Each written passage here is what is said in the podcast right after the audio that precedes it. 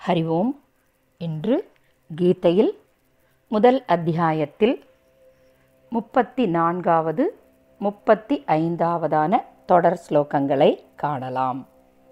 ஸ்லோகங்கள் ஆச்சாரியா பிதர புத்திரா ததைவ ச பிதாமகாः மாதுலா ஸ்வசுராः பௌத்ராः स्यालाः सम्बन्धिनस्तथा आचार्याः पितरः पुत्राः तथैव च पितामहाः। मातुलाः स्वसुराः पौत्राः श्यालाः सम्बन्धिनस्तता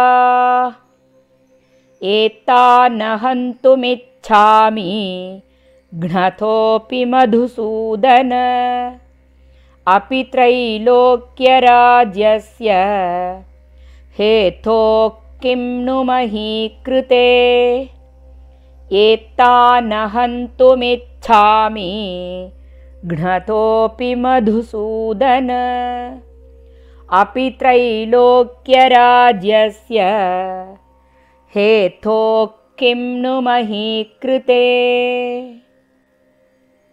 श्लोकङ्गिन् अन्वयक्रमम् ஆச்சாரியாக பிதரக புத்திராக च तथा एव पितामहाः मातुलाः स्वसुराः पौत्राः श्यालाः तथा सम्बन्धिनः मत् घ्नतः अपि एतान् हन्तुम् अहं न इच्छामि हे मधुसूदन त्रैलोक्यराज्यस्य हेतोः अपि नु महीकृते किम् ஸ்லோகங்களின் பாவார்த்தம் குருமார்களும் தந்தையரும் புதல்வர்களும் அவ்வாறே பாட்டனார்களும் அம்மான்மார்களும் மாமனார்களும் பேரன்களும் மைத்துனர்களும் மற்றும் உள்ள உறவினர்களும் என்னை கொன்றாலும் நான் இவர்களை கொல்ல விரும்பவில்லை. ஹே மதுசூதன மூவுலகு அரசு கிடைத்தாலும் நான் போரிட விரும்பவில்லை. பிறகு மண்ணுலகிற்காக நான் இவர்களை கொல்வேனா? தாத்பரியம். தன் உறவினர்கள் மேல் உள்ள பாசத்தின் மேலீட்டால் அர்ஜுனன் கூறுவதை இங்கு காணலாம். ஹே மதுசூதனா! என்று அர்ஜுனர் பகவானை அழைக்கின்றார். இதற்கு காரணம் நீ மது என்ற அரக்கனைத்தான் எதிர்த்து நின்று போராடினாய். ஆனால் நான் இங்கு என் உறவினர்களை அல்லவா எதிர்த்து போராட வேண்டியதாய் உள்ளது? இது எங்கனம் முடியும்? என்று சுட்டி காட்டவே இவ்வாறு மதுசூதனா என்று அழைக்கின்றார். இது மட்டும் போதாது என்று உறவினர்களையும் அவர்களால் உண்டான உறவுகளையும் இதன் மூலம் எடுத்து கூறி தன் மனக்குமுறலை வெளிப்படுத்துகின்றார் அர்ஜுனன்.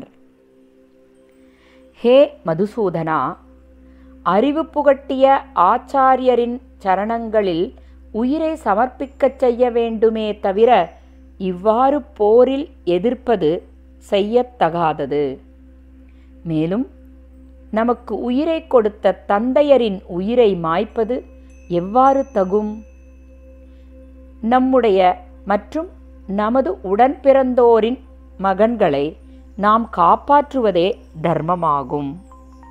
அதேபோல் நமது தந்தையாரால் மதிக்கப்படும் பாட்டனார்களுக்கு பணிந்து பணிவிடைகளை செய்வதே தர்மமாகும். நம்மை வளர்த்து ஆளாக்கிய தாய்மாமன்கள் தாய்க்குச் சமமானவர்கள். மேலும் தந்தைக்கு சமமான மாமனார்களை கொல்வது எவ்வாறு தர்மமாகும்? பெற்ற குழந்தையை விட சிறப்பாக காப்பாற்றப்பட வேண்டியது பேரக்குழந்தைகள் மேலும் மனைவியரின் உடன் பிறந்தோர்களையும் மற்றும் உறவில் சம்பந்தமுடைய அனைவரையும் பேணி பாதுகாக்க வேண்டுமே அல்லாது அவர்களை போரில் கொல்வது என்பது முறையாகாது. நான் இதனை விரும்பவில்லை. அவர்கள் என்னை கொன்றாலும் அவர்களைக் கொல்ல நான் விரும்பவில்லை. மூன்று உலகங்களை ஆளும் அரச போகங்கள் கிடைத்தாலும் நான் போரிட விரும்பவில்லை. இவ்வாறிருக்க இந்த மண்ணுலக போகத்திற்காக இவர்களை கொல்வேனா? என்னால் முடியாது என்கின்றார் அர்ஜுனர். ஒவ்வொரு மனிதனுடைய செயலும் இரண்டு விதமான அடிப்படையில் நடைபெறுகின்றது. ஒன்று விரும்புவதை அடைவது இஷ்டப்பிராப்தி என்பதாகும். இரண்டாவது விரும்பாததை விலக்குவது அனிஷ்ட நிவிருத்தி என்பதாகும். இந்த இரண்டுக்கும் தடைகள் ஏற்படும் பொழுது உண்டாவது சினம் அல்லது குரோதம் எனப்படுகின்றது. உலகில் இந்த லௌகீகத்தில் மனிதனுடைய வாழ்வு இதனை நோக்கியே செல்வதால்தான் இடைவிடாத வாழ்க்கைப் போராட்டமானது நடைபெறுகின்றது. ஆனால் அர்ஜுனன் போரின் குணங்களான விரும்பியதை அடைவது விரும்பாததை விலக்குவது என்ற இரண்டு குணங்களுக்கும் ஆட்படாததால் போரிட மறுக்கின்றார். இனி போரிலிருந்து தான் பின்வாங்கியது சரியான முறையே என்று எவ்வாறு நியாயப்படுத்துகின்றார்? என்பதனை நாளை காணலாம். ஸ்ரீகிருஷ்ணம் வந்தே ஜகத்குரும். ஓம் தத் சத்.